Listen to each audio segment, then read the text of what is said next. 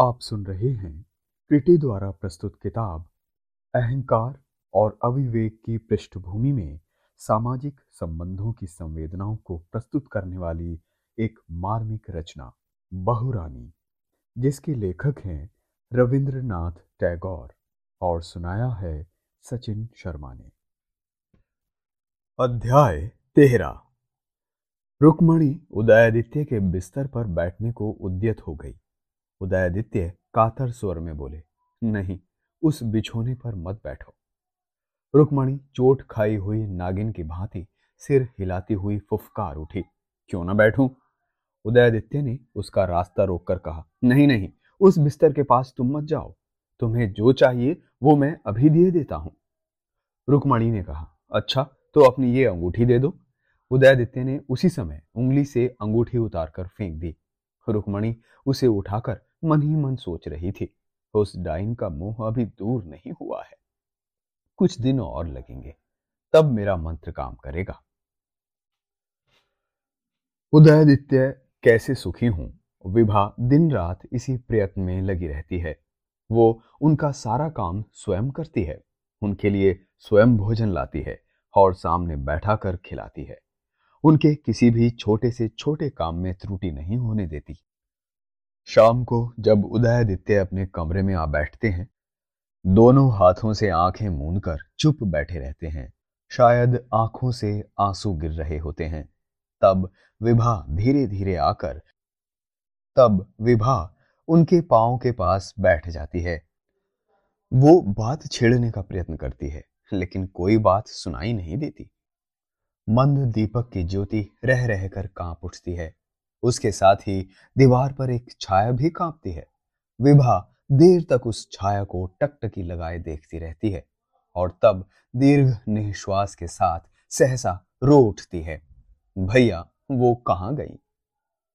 उदयादित्य चौंक पड़ते हैं, आंखों पर से हाथ हटाकर विभा के मुंह की ओर देखने लगते हैं, मानो विभा ने जो कहा है वो ठीक उनकी समझ में नहीं आया और वो समझने का प्रयत्न कर रहे हों। सहसा चैतन्य हो उठते हैं, फुर्ती से आंसू पोंछ लेते हैं और विभा से कहते हैं, आओ विभा एक कहानी सुनाओ। वर्षा के दिन हैं, खूब बादल घिरे हैं, दिन रात पानी बरसता रहा, अंधेरा छाया रहा, बाग बगीचे के पेड़ पौधे स्थिर खड़े भीगते रहे। कभी कभी हवा के झोंके के साथ पानी की बौछार कमरे में भी चली आती है। उदयादित्य चुप बैठे हैं, आकाश में बादल गरजते हैं, दिगंत में बिजली चमकती है। वर्षा के अविराम शब्दों में केवल एक ही बात सुनाई पड़ रही है, सुरमा नहीं, सुरमा नहीं। बीच बीच में गीली हवा का झोंका हू हू करता रहता है और कह जाता है, सुरमा कहाँ, सुरमा कहाँ। विभा धीरे धीरे उदयादित्य के समीप आकर कहती है, भैया। उदयादित्य कोई उत्तर नहीं देते। विभा को देखकर भी वो खिड़की की चौखट पर टिका मुंह नीचे किए पड़े रहते हैं। इसी तरह दिन बीत जाता है, शाम होती है और रात आ पहुंचती है। विभा उदयादित्य के भोजन का आयोजन करने जाती है और लौटकर कहती है, भैया खाना आ गया, खा लीजिए। उदयादित्य फिर भी कोई उत्तर नहीं देते। रात बहुत हो जाती है। विभा रो उठती है, भैया उठो, रात हो गई है। उदयादित्य मुंह उठाकर देखते हैं कि विभा रो रही है। वो जल्दी से उठते हैं, विभा के आंसू पोंछते हैं और थाली के सामने बैठे हैं, लेकिन ठीक से खा नहीं पाते। विभा देखती है और एक दीर्घ निश्वास लेकर सोने चली जाती है। वो भोजन को छूती भी नहीं। भाई का मनोरंजन करने के लिए विभा बातें करने और कहानियां सुनाने का प्रयत्न करती है, परंतु बेचारी से कुछ नहीं बन पाता। भाई कैसे सुखी हो वो कुछ सोच नहीं पाती। उसे रह रह कर केवल यही विचार आता है कि अगर आज दादा साहब होते। उदयादित्य के मन में आजकल एक प्रकार का भय बैठ गया है। वे प्रतापादित्य से बहुत डरने लगे हैं। पहले जैसा साहस अब उनमें नहीं रहा। पहले की भांति संकट को तृणवत समझकर अत्याचारों का प्राण प्राण से विरोध करने की वृत्ति नहीं रह गई। हर काम में दुविधा सी होती और वो असमंजस में पड़ जाते हैं। एक दिन उदयादित्य ने जैसे ही सुना कि छपरा के जमींदार ने रात के अंधेरे में लठैतों को भेजकर कचहरी में लूटपाट मचाने और बाद में उसे जला डालने का हुक्म दिया है, उन्होंने उसी क्षण अपना घोड़ा तैयार करने को कहा और अंतःपुर आए। शयन कक्ष में घुसने से पहले उन्होंने चारों ओर देखा और पता नहीं क्या सोचने लगे। इतने में एक नौकर ने आकर कहा, युवराज घोड़ा तैयार है, कहाँ जाना है? युवराज ने कुछ देर तक अनमयस्क भाव से नौकर के चेहरे पर देखते हुए कहा, कहीं नहीं, ऐसा करो तुम घोड़ा वापस ले जाओ। इसी तरह एक दिन रोने की आवाज सुनकर वो बाहर निकल आए। देखा एक राज कर्मचारी किसी आदमी को पेड़ से बांधकर पीट रहा है। बेचारा आदमी युवराज को देखते ही बोल उठा, दुहाई हो महाराज, मुझे बचाइए। युवराज उसकी तकलीफ बर्दाश्त नहीं कर पाए और वो वहां से वापस अपने अंतःपुर में लौट गए। अगर ये घटना पहले हुई होती तो वो किसी नतीजे की परवाह किए बिना राज कर्मचारी को ऐसा करने से रोकते और उस व्यक्ति की रक्षा करने को तैयार हो जाते। उधर भागवत और सीताराम की वृत्ति बंद हो गई थी। उन्हें खुले तौर पर या दबे छुपे आर्थिक सहायता देने का साहस भी अब उनमें नहीं रह गया था। जब कभी भी उनकी तकलीफ के बारे में सूचना मिलती तब वो तय कर लेते कि आज ही रुपए भिजवा दूंगा, लेकिन इसके बाद वो फिर किसी दुविधा में पड़ जाते और राशि भेजी नहीं जाती। प्राणों के मोह से उदयादित्य ऐसा करने लगे हों सो बात नहीं, उनके मन में एक अंधा भय बैठ गया था। प्रतापादित्य को वो एक ऐसी विभीषिका समझने लगे हैं जिसकी मुट्ठी में उनका भाग्य और भविष्य सब कुछ बंद हो। मन यहां तक दुर्बल हो गया कि यदि उदयादित्य मर भी रहे हों तो प्रतापादित्य भौं टेढ़ी करके आदेश दें तो वे मर भी न सकेंगे, उन्हें मृत्यु के मुख से भी लौट आना होगा। विधवा रुक्मणि मंगला के पास कुछ नकद रुपया है, वो उसे ब्याज पर चलाकर जीवन निर्वाह करती है। रूप और रुपये के जोर से वो कईयों को वश में किए हुए है। सीताराम शौकीन मिजाज है पर खाली हाथ है, इसलिए रुक्मणी के रूप और रुपए दोनों के प्रति उसका आकर्षण है। जिस दिन घर की मटकी रीति हो जाती है वो बन ठनकर रुक्मणी के यहाँ पैसों के लिए पहुंच जाता है। रास्ते में अगर कोई पूछता, अरे सीताराम, अरे भाई घर परिवार ठीक ठाक चल रहा है ना? सीताराम उसी क्षण तपाक से उत्तर देता, खूब मजे में चल रहा है भैया, कल रात मेरे यहाँ दावत पर आ जाना, भूलना मत। सीताराम की लंबी लंबी बातों में कोई कमी नहीं आई, बल्कि उसकी हालत जितनी बदतर होती जा रही थी उसकी बातों की लंबाई और चौड़ाई बढ़ती चली गई। सीताराम की हालत चाहे जैसी रही हो वो ठीक ही चल रही थी। अब हालत ये थी कि उसके फूफा अवैतनिक फूफा वृत्ति छोड़कर अपने गांव लौट जाने का निश्चय कर चुके थे।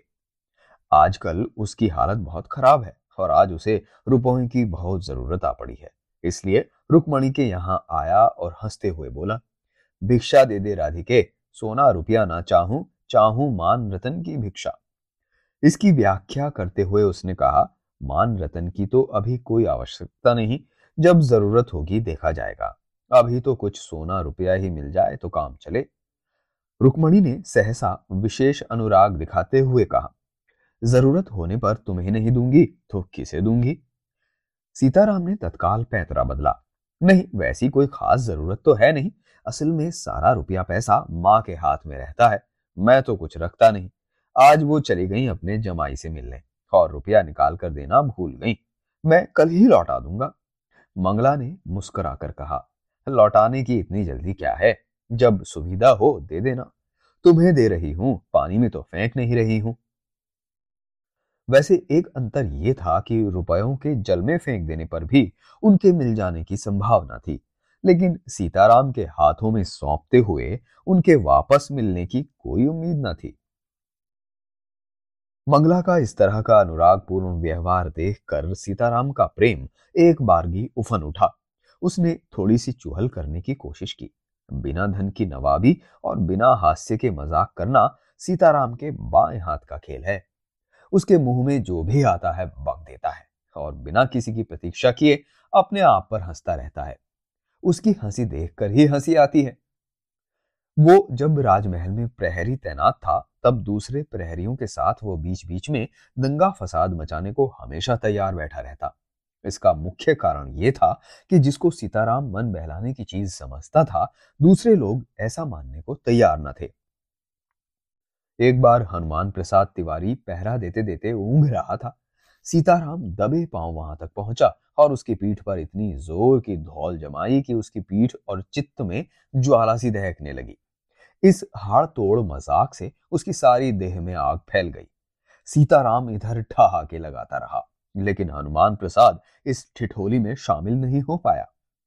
पीठ पर लगे मुक्के के साथ हास्य रस और करुण रस का उदाहरण देते हुए उसने दोनों का अंतर अच्छी तरह समझा दिया। सीताराम के इस तरह के फूहड़ कारनामों के बारे में सैकड़ों किस्से मशहूर हैं, जिन्हें यहां नथी किया जा सकता है। अभी जैसा कि बताया गया, सीताराम का प्रेम जरा ज्यादा ही उफन गया था। वो रुक्मणी के तनिक और पास खिसक आया और अपनी जुबान में चाशनी घोलकर बोला, तू मेरी सुभद्रा है, मैं तेरा जगन्नाथ हूं। मर मुए, सुभद्रा तो जगन्नाथ की बहन है, रुक्मणी ने बीच में ही टोका। भला ये कैसे संभव है? सीताराम हैरान था। फिर सुभद्रा का हरण कैसे हुआ भला? उसकी बात सुनकर रुक्मणी हंसने लगी, लेकिन सीताराम सीना फुलाकर कहता रहा, नहीं नहीं, ऐसा नहीं होगा, बस हंसने से ही नहीं होगा, जवाब तो दो, सुभद्रा हरण कैसे हुआ भला? सीताराम का विश्वास था कि उसने ऐसा तर्क प्रस्तुत किया है कि इसके बाद कहने को कुछ रह ही नहीं जाता। चलट मूर्ख, रुक्मणी ने भी बड़ी मिठास घोलकर कहा। सीताराम जैसे पिघल ही गया। मूर्ख ही तो हूं और तुम्हारे पास आकर तो मेरी खाट खड़ी हो जाती है। तुम्हारे लिए तो मैं मूर्ख ही था, मूर्ख ही रहूंगा। सीताराम को लगा कि उसने बड़ा तगड़ा जवाब दिया है, बात जम गई है। फिर उसने कहा, अच्छा भाई, अगर मेरी बात पसंद नहीं आई तो ये बता दो कि क्या कहने पर तुम्हें खुशी होगी। कहो मेरी जान। रुक्मणी हंस पड़ी। मेरी जान, सीताराम ने दोहराया। कहो प्रिय, प्रिय, कहो प्रियतमे, प्रियतमे, कहो प्राण प्रिय, प्राण प्रिय। अच्छा मेरी प्राण प्रिय, ये तो बताओ कि तुमने जो रुपए उधार दिए हैं उस पर सूद कितना वसूलोगी? रुक्मणी को गुस्सा आ गया। उसने मुंह बिचका कर कहा, जाओ, चले जाओ, यही तुम्हारा प्यार है? तुमने किस मुंह से सूद के बारे में पूछा? नहीं, ऐसी कोई बात नहीं है भला। अरे मैं कोई सच्ची मुच्ची थोड़े ही कह रहा था, मैं तो मजाक कर रहा था। तुम ये भी नहीं समझ पाई? छी छी, प्रियतमे, प्राण प्रिय। सीताराम आनंद से भर उठा। उसके बाद सीताराम की माँ को जाने क्या रोग लगा कि वो दौड़ दौड़ कर अपने जमाई के यहाँ जाने लगी और हर बार रुपया निकाल कर देना भूल जाती। सीताराम को प्राय रुपए के लिए रुक्मणी के घर आना पड़ता था। फिर देखा गया कि दोनों बड़ी देर तक न जाने किस गुप्त विषय पर परामर्श करने लगे। कई दिनों के परामर्श के बाद सीताराम ने कहा, मेरे बस का तो ये काम है नहीं, भागवत की मदद के बिना काम चलेगा नहीं। उसी दिन शाम को जोर की आंधी के साथ मूसलाधार पानी बरसने लगा। राजमहल में इधर उधर दरवाजों के चौखटों के भिड़ने की आवाजें आती हैं। इतनी जोर की आंधी आई है कि बगीचे के बड़े बड़े पेड़ों की शाखाएं जमीन पर लोट रही हैं। बाढ़ में तबाह टूटे और डूबे गांवों की तरह आंधी से टकराने वाले बादल फूट फूट कर बिखर कर उड़ते जा रहे हैं। रह रह कर बिजली चमकती है और बादल गरज उठते हैं। उदयादित्य सब ओर के द्वार बंद किए, दीप बुझाए, घोर अंधकार में आंखें बंद किए एक छोटी सी लड़की को गोद में लिए बैठे थे। सुरमा जब जीवित थी तब इस लड़की को बहुत प्यार करती थी। सुरमा की मृत्यु के बाद इसकी माँ ने इसे राजमहल भेजना बंद कर दिया था। बहुत दिनों के बाद वो आज राजमहल में घूमती हुई आ गई थी। अचानक उदयादित्य को देखकर वो काका काका कहती उनकी गोद में जा बैठी। उदयादित्य ने उसे अपने कलेजे से लगा लिया और उन्हें शयन गृह में ले आए। अब उनके मन में बार बार यही बात आ रही है कि सुरमा एक बार इस लड़की को ही देखने आ जाए। इसे तो वो बहुत ही चाहती थी। जब वो इतना ही प्यार करती थी तो एक बार देख तो जाती। वो इसे देखे बिना किस प्रकार रह पाएगी? उस लड़की ने आंखें खोलकर पूछा, काका काका, माँ कहाँ है? उदयादित्य ने रूंधे गले से कहा, तू एक बार पुकार तो सही। लड़की काकी माँ काकी माँ कहकर पुकारने लगी। उदय को लगा जैसे किसी ने जवाब दिया हो, बहुत दूर से कोई कह रहा हो, हाँ आ रही हूं। इस प्यारी और दुलारी बालिका की करुण पुकार सुनकर वो इसे अपने सीने से लगा लेने को आ रही है। जल्दी ही बालिका गोद में सो गई। उदयादित्य ने दिया बुझा दिया, उसे गोद में लिए अंधेरे कमरे में बैठे रहे।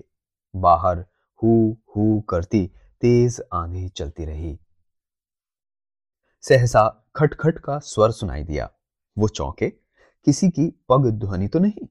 कान लगाकर सुना, पग ध्वनि ही मालूम होती थी, लेकिन छाती इतनी जोर से धड़कने लगी कि साफ साफ कुछ सुनाई न पड़ा। सहसा द्वार खुला और हाथ में दिया लिए हुए एक औरत ने अंदर प्रवेश किया। उदयादित्य ने आंखें मूंदे हुए कहा, कौन? सुरमा, तुम आ गई?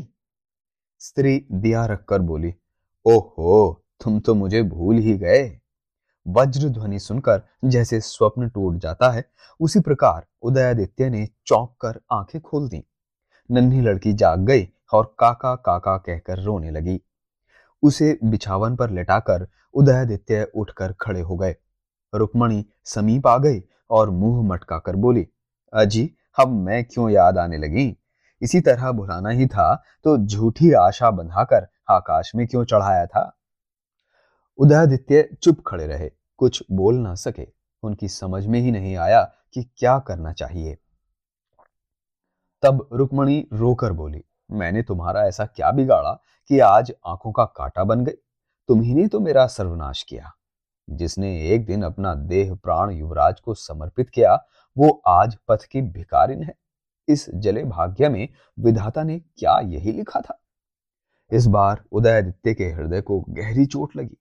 अतीत की बात भूल गए और सोचने लगे, शायद मैंने ही इसका सर्वनाश किया है। उसका दीन मलिन रूप, फटे वस्त्र और रोनी सूरत देखकर उन्हें दया आ गई। बोले, तुम क्या चाहती हो? रुक्मणी ने कहा, मुझे कुछ नहीं चाहिए, चाहिए केवल तुम्हारा प्रेम। मैं उस खिड़की में बैठकर तुम्हारे सीने पर मुंह रखकर तुम्हारा प्रेम चाहती हूं। क्या सुरमा की अपेक्षा मेरा ये मुंह अधिक काला है? ये कहकर रुक्मणी उदयादित्य के बिस्तर पर बैठने को उद्यत हो गई। उदयादित्य कातर स्वर में बोले, नहीं, उस बिछोने पर मत बैठो। रुक्मणी चोट खाई हुई नागिन की भांति सिर हिलाती हुई फुफकार उठी, क्यों क्यों ना बैठूं? उदयादित्य ने उसका रास्ता रोककर कहा, नहीं नहीं, उस बिस्तर के पास तुम मत जाओ। तुम्हें जो चाहिए वो मैं अभी दिए देता हूं। रुक्मणी ने कहा, अच्छा तो अपनी ये अंगूठी दे दो। उदयादित्य ने उसी समय उंगली से अंगूठी उतारकर फेंक दी। रुक्मणी उसे उठाकर मन ही मन सोच रही थी, उस डायन का मोह अभी दूर नहीं हुआ है। कुछ दिन और लगेंगे, तब मेरा मंत्र काम करेगा। रुक्मणी के जाने के बाद उदयादित्य बिस्तर पर बैठ गए और दोनों हाथों से मुंह ढककर फफकते हुए बोले, कहाँ हो सुरमा, तुम कहाँ हो?